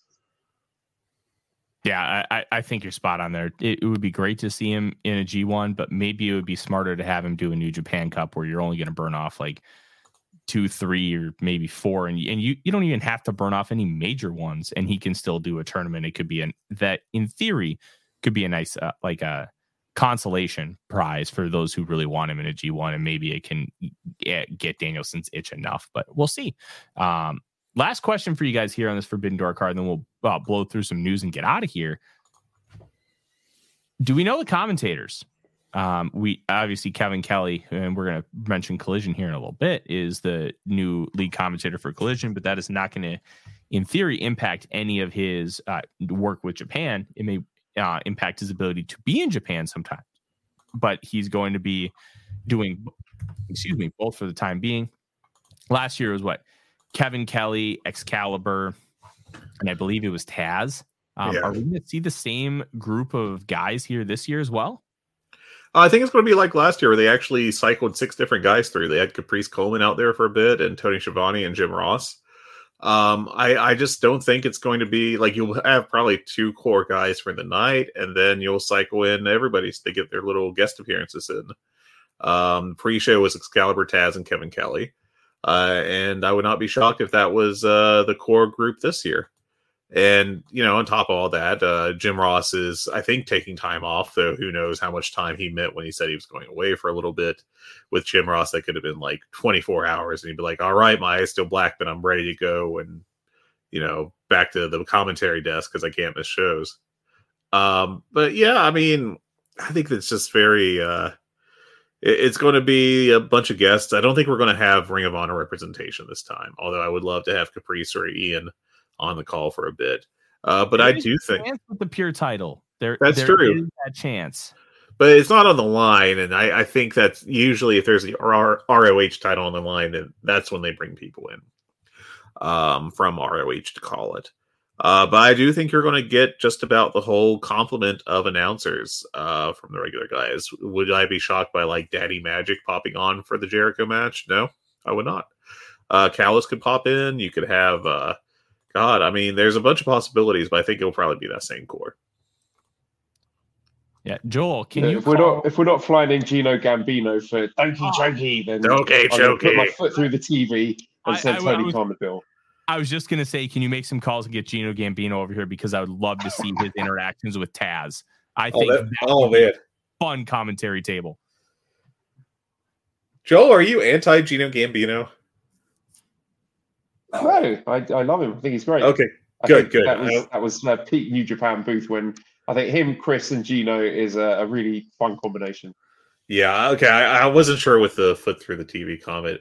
Uh, I love Gino Gambino. I love the Doki Choki. I love when he is able to come in and do a show. He's a great, uh, great little twist on the classic '80s heel commentator thing that's kind of been run into the mud by this point. But I, I think he really is able to do it well and interestingly. And uh, I, I love Gino Gambino. So if we do get Gino Gambino for even just one match, it'll all be worth it. Oh yeah, the the the Doki Choki line is just it's it's iconic for me. Um, I agree. Uh, any final thoughts on the show, gentlemen, before we uh, get some news and get out of here? Uh, you know, obviously, it's funny that we spent all this time talking about Forbidden Door, and you know, the the thing that was talked about for seemingly almost an entire year of uh, CM Punk's eventual return. We're just kind of like, yeah, it happened. um, uh, but you know, with all this drama, there's still kind of drama surrounding it, just because he is CM Punk and brawl out happened and everything. I mean, CM Punk's back and he's uh, ready to go, and uh, we'll see for how long. I feel like I should get one of those. It's been X days since uh, last injury, only updated to last drama for AEW, just have it ready for the show. Um, I obviously it'd be great if everything went well, but you know, I mean, fuck, look at the Kenta match that didn't happen, you know, and just you know, we don't know exactly why. You know, there's a lot of rumors. I think Joel probably knows better than I do. I'm just a schmuck with a Twitter account I don't use. Um, but I mean, it, it's clear to me that CM Punk gets to have his way to a certain extent, and uh, uh, unique to CM Punk in this day and age, he has a certain perception on how that way should go. I guess would be my very polite way of putting it. Yeah, I think there was a real danger that the whole buzz for Forbidden Door was about to get swallowed up by arguments over who pulled out of the Kenta Punk match first. So I'm Yeah. really glad that they had a, a strong dynamite to get it back on track. That uh, and both sets of fans excited, and um, I'm just lamenting the fact that because this show will be on Sunday night in North America, which would make it Monday morning for me, and I've uh, foolishly signed up to be teaching summer camp. So I'm supposed to be teaching while this show's going on. So I'm going to have to think of some way to uh, uh, finesse my way into being able to watch it live because it's you know it feels like one of those events I don't want to watch it after the fact. I want to be watching it live and you know get involved in all the the, the live chat, whether that's on the Discord or the Slack or Twitter. It just it feels like a, an event that you know you want to be a part of. Yeah. Well, I, I think the important thing is, Joel, uh, you said this is a science camp, right? Physics, man. Force equals mass times acceleration. Uh, you can. Love it. it's time for the old. Uh, uh, shoot, I blanked. Uh, Art Donovan. How much does this fellow weigh? And then you can start calculating. You know. So, fun fact: when I was in high school, I, I was in AP Physics, and um, at the end of the year, we got to go to Valley Fair, which is like the the amusement park. So, kind of think Six Flags. It's it's kind of the same gimmick. And while we were there, we had to actually calculate like some of like like those equations like with rides. So we would go up to like on the wild thing, which is a 200 foot drop roller coaster, and find out and do calculations and it was fascinating um and there you go that's just just ask uh, how much force does Ishii um chop with that that's what you're gonna have to get everybody to figure out Yeah. How hard does Ishii have to chop someone to generate Cherenkov radiation? yeah well uh, joel um I greatly appreciate, and I know Fred does as well, you joining us here today.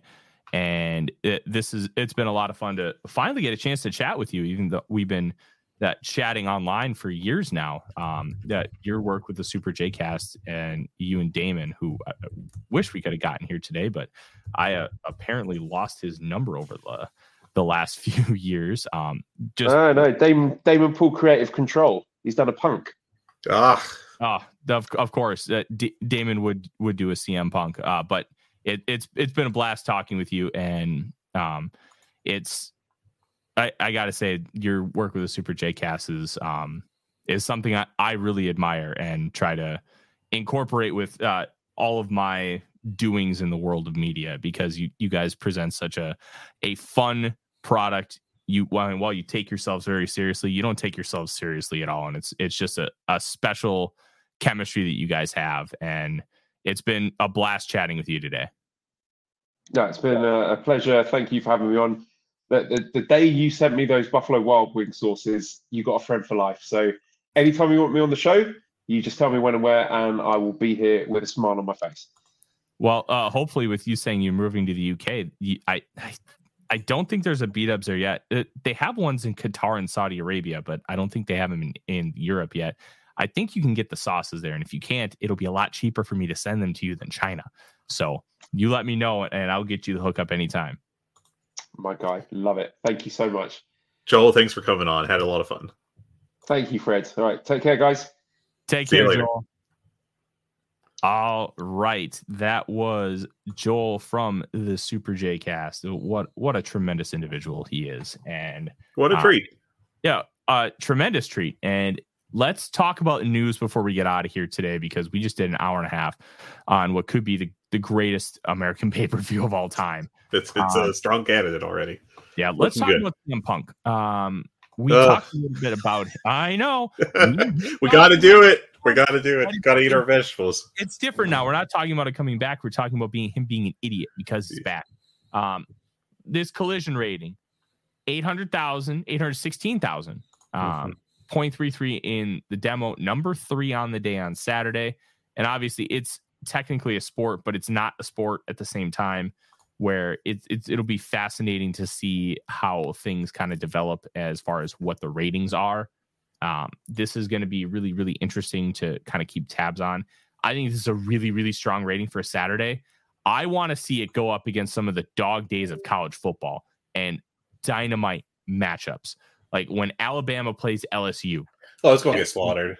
Oh, yeah, it's going to get slaughtered. But how slaughtered? How does it hold up? And I want to see what this will settle in as. If, if I had to guess, 550.22 is where it ends up settling. I uh you mean on a week to week basis or against yes. like the biggest game? Week, okay. Week I was going to say against like a, a Bama LSU or a Bama Georgia game that it probably dip into the fours, frankly. I think that's a pretty safe bet. Um, well, I'm talking like a settling point. Like yeah, yeah. Dynamite settled into about 850.3 on the demo. Yeah. That's kind of it. It's baseline. Like that's mm-hmm. kind of what you want to compare it to on a week to week basis.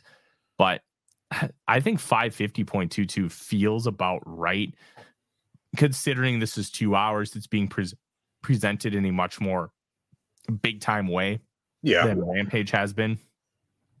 Yeah, I, I think it's really. Uh, I think there's a, a, good chance that it'll drip down that much. I, I'm going to go six just to lay it up a little bit because I do think it'll be pretty strong for a while. That's I'll put a caveat on it that Tony Khan doesn't just get bored and go back down to one A show, which I don't think he'll do. I think I think he has to keep this as an A show, frankly. Um, and of course, there's also the caveat of what if CM Punk decides that he has to murder someone backstage, you know, next week.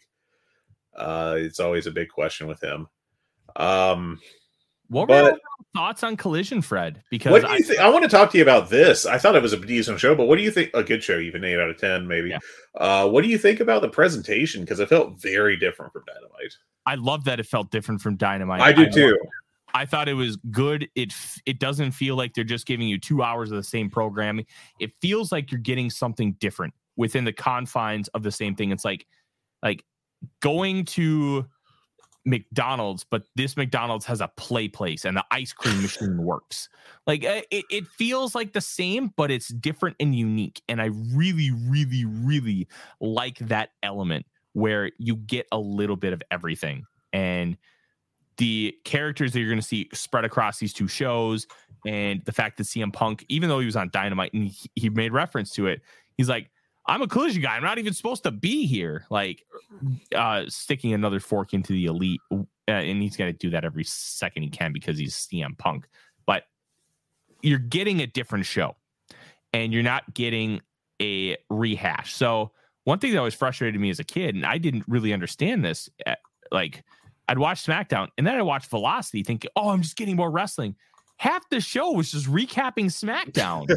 like, and I appreciate that they're just not doing that. It's fresh wrestling television, and I really I'm starting to worry about Tony Khan stretching himself too thin from a wrestling perspective. I like that we're hearing that some people are getting more their hands more in creative, and that creative's been good so far. Like Bryan Danielson, like give Danielson the book, man. Like I I don't know if he could handle it the same way Khan does, but I I feel like he would be somebody you could trust with it. Like, I, I just worry that he's doing Ring of Honor television too, and he's doing five hours of AEW television, and he is director of football ops for the Jacksonville Jaguars. That's a lot. Yeah, uh, he's a busy fella. Um, as someone who operates best on like nine hours of sleep a night, I have no idea how he does it. Um, yeah, uh, he he needs booking help, and it's good that he is uh, he's found people that he can rely on to help him with that. Um, and I don't know, I, I if it's if the show is like this every week, then it's going to be a great success, uh, at least yeah. creatively. We'll see because the first Rampage had Christian Cage v Kenny Omega for the Impact yeah. World Title. Uh, second, I think. If I no, first. The second was CM Punk. Oh, that's right. You're right. It got me. So it, it the first week did like eight hundred thousand, and then CM Punk did like I think it was like one point two million, and then it cratered. Yeah. I was at the worst rampage of all time because Quake at the Lake was a, an all time dynamite, and then literally the worst rampage ever. Um, like I got to see the best friends versus the Trust Busters in the main event. Oh man, that's gross. That is bad. Yeah, that was also the infamous night where uh, Sammy Guevara um, called Eddie Kingston a fat piece of shit. Oh yeah, it's been ruined all that. Yeah, um, that got some heat in the building. But I mean, uh, when they we saw the Rampage lineup, a bunch of people left, including um, Jeremy Sexton, VOW contributor, who's been on the show before. He ended up leaving early because it just it wasn't very good. It yeah. it stunk. But uh, we're gonna keep an eye on Collision, and it, this is going to be a fun one to watch. And I, I know I won't be able to watch it every Saturday, especially during football season. I'm going to be watching that shit on Mondays. Like, there's just going to be no time, but it's going to be fun to keep tabs on. Um, Rampage was up 45% week over week, 30% in the key demo. Um, it, wait, it was up 45%, but it only did 423,000. I'm confused by your show notes, Fred. Uh, that is what Meltzer said. So Okay. Uh, I I can pull up here in a bit, but yeah. Well, uh, let's just trust Meltzer. Number 12 on the day, 423,000.13 in the demo. Um, look, it's, I think they're going to be putting more into Rampage because they're going to have to. Um, I, I hope Rampage just becomes WCW Saturday night and you just get cool, nerdy matches like the four match card with like Shibata defending the Pure title, Zack Sabre Jr. with the TV title, like that kind of stuff. Just do that do cool things like nerd matches. Get like give us like Vikingo versus Satnam Singh, like just weird stuff too. Yeah. I, I think that that could be your playground, your your area to test things out. And I'm I'm a very intrigued individual when it comes to how they're going to use Rampage moving forward because there is no darker dark elevation. This is where you can build up your Skye Blues. This is where yeah. you can really give like give Jungle Boy a bunch of singles matches and keep getting him more and more experience. Like like I I don't know if there's an equivalent to Brad Armstrong, but get a Brad Armstrong in there and just let him wrestle every week. Oh, like, Tony Nese. You know, I mean oh, they, they got they got plenty of uh of fellas that would be would fit right in on uh Saturday night. Yes. 1996. yeah, this this could be really fun. Um, but we'll see how things go. We're gonna keep tabs on it, and it's I double checked the number, and the forty-five percent or whatever I wrote in the show notes, I accidentally closed it out, is accurate because the previous week they only had two hundred ninety-one k watching. So oof. Yeah, Brutal that's a shit. that's a oof oof rating right there. Um, Rush and his father, Bestia del Ring, quit AAA. They had only made a couple appearances for AAA, and they were technically freelancers. They still technically are, but they are done They're with AAA. freelancing elsewhere. Yeah, um, that stu- stuff like um IWRG and uh Big Lucha. I mean, they're still going to show up in uh Mexico because I mean it's Rush. Mhm. He's arguably the biggest star in Mexico. And LA Park is begging Rush to still make the date for Triplemania Tijuana because they have a tag match and the potential hair versus mask match of um, Rush and LA Park uh, could sell out a big stadium down in Mexico. So that will be interesting to keep tabs on. I don't expect him to sh- to show the date because they quit AAA because I mean it's, they could always go back. Uh, it's th- this- AAA. this could be a yes, it's AAA and it's Rush. Uh, it's a very uh, Rush way of negotiating. Um, Yeah. Just outright saying, uh, "I'm gone. You need to give me more money." Uh, Mhm. I don't know if we're ever going to get this La Parca Rush match that uh, would be the biggest drawing match in Mexico in years. Uh, Mhm. uh, just because of all the the drama around it, the fact it will almost certainly never be in CMLL because of how Rush left CMLL and how CMLL views people that have left them, um, and uh, just La Parca being a wild card too, and AAA being a hot mess of a promotion. Um, yeah, it's just absolute chaos.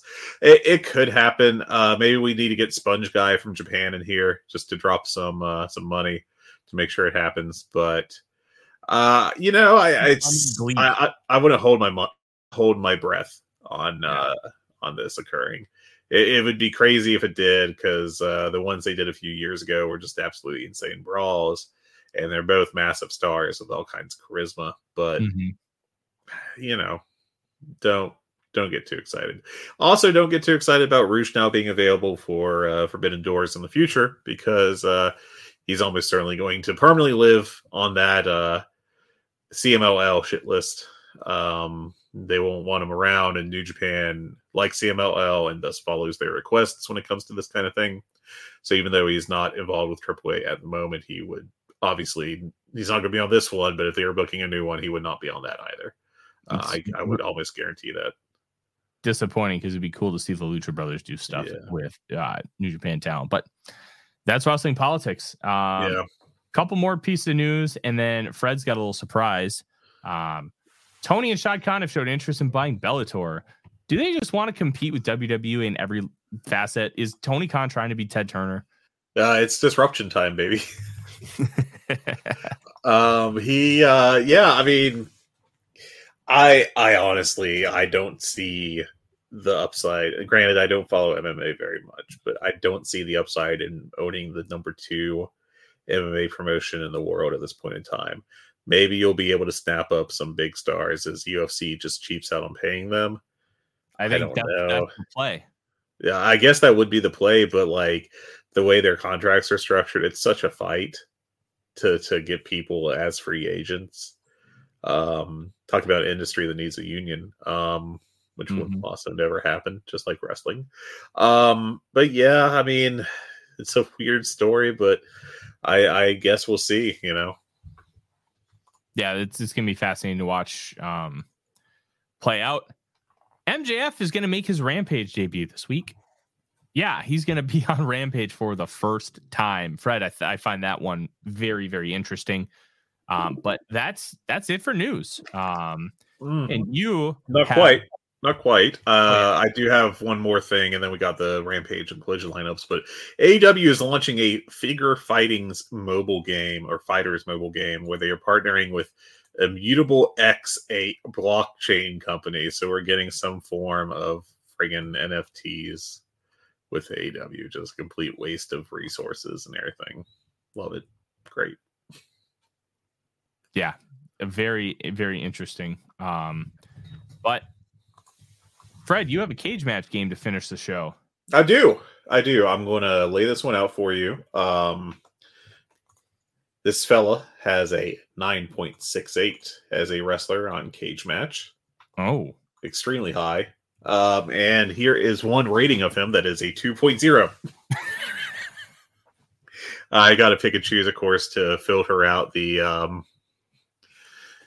the obvious parts of this. But this is from a user named Porco Rosso One. Um, it says it's a April 2022 comment, and it says uh, this wrestler has deteriorated into sludge these past couple of years, beginning in 2018, slowly getting worse year over year. Uh, I remember him as a great wrestler a few equals before that, and then I watch him now, and I'm sadly reminded that the years of him uh, being in big matches have taken a toll on him. Uh, he simply can't have any other match other than uh, long matches with contrived kickouts of signature moves, long sequences that mean nothing because the match must reach a certain length, and an opening stanza with no bearing on the middle or end of the match. After a while, it gets tiresome to look at, and with each match, this person gets worse and worse. Okay. Um, I have multiple guesses here. I'm Okay. Start, start with Hiroshi Tanahashi, Uh, that is incorrect, unfortunately. John Cena, Also incorrect. Okada. There you go. I, I thought it was one of the three um, because you could honestly have talked about, like, said that exact line for almost any of them. But the down cycle, this must have been during his balloon guy phase. That's It was April 2022, and I think Balloon Guy was a year or two before that. Was this No. during the the No. my my back hurts phase? Um, no. Um, so April 2018 was two months before he dropped the title to Kenny Omega. That's oh, but this this comment was from last April, April 2022. Oh, He he, he this guy declared that he was bad in 2018 from yeah. Balloon guy phase was 2018. Um, Yeah, was right after the um the Omega match, and then it, it lasted six months, and then he came back, brought back the trunks against Jay White. Man, the back thing. I I wonder if he just hates Prick Okada because Prick Okada rules, yes. but it's also not like an epic kind of story character either. Yeah, uh, April 2022, uh, Okada was kind of a weird in between because he didn't really go like full jerk to uh, the Young Lions until I would say the past six to eight months. Um, yeah, uh, 2022 was just kind of I'm Okada, you know, Okada. Mhm. So I, I can kind of get it, but also just like he can't have good matches anymore is uh is a hell of a take to have on Okada at this you know at that point in time. Yeah. Well, that'll do it. And this is going to be a very fun weekend for professional wrestling. You can follow the show on Twitter at goodbadhungy. You can uh, email the show at hungypod at gmail.com. You can find me on Twitter at the real Forno. All my Vikings work at USA Today's The Vikings Wire and at Vikings First and Skol. You can uh, search that both on YouTube and your podcast feed to get all that information. You can follow Fred on Twitter at Fla- Flagrant Wrestling because Ted Turner rules and Vince McMahon sucks. You can also um, subscribe to his currently paused Patreon because once he restarts that, you are going to want it. It's a much more analytical based view of professional wrestling. And if you want to donate to the show, in the show notes, you there is a link to donate to the show and show us your appreciation for the hard work that we put in every single week to bring you guys the best AEW content that you can find enjoy Forbidden Door. This is going to be one of the better professional wrestling shows in a long time. And I'm very excited. Uh, do you want to do a Monday show? um, I think I think we should, and we should break down this this uh, Forbidden Door show because this is I think I'll be able to. So let's let's plan on. it. Let's do on air production meetings. This is how a professional does it, right? On air production meeting right before we finish the show. Listen, you're gonna get a Forbidden Door. I am trash at this. This this is gonna be a lot of fun, and uh, you're gonna get all of our thoughts on that show, and it's it's gonna be a good time. In the meantime, Did you drop the email? yes, I did. All right, Uh, good. And go buy the show if you are buying outside of the United States of America. Voiceofwrestling.com slash fight helps give us a little bit of a kickback. And if you are buying in the States, um, BR Live and traditional pay per view are the ways to do it.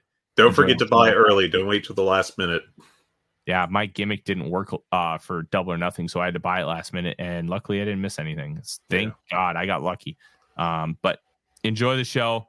We will talk to you on Monday. Happy wrestling, everyone. Woo. Hey kids, do you like wrestling? Well, we like wrestling too. We are Shake Them Ropes here on the Voices of Wrestling Podcasting Network. Myself and Chris Novembrino kind of doing a lazy river of wrestling criticism, going through the news and whatever happened in stateside television wrestling. And also, you know what? Sometimes we just like to watch old stuff and talk about that too. Love for you to give us a listen if you haven't already. We are Shake Them Ropes here on the Voices of Wrestling Podcasting Network.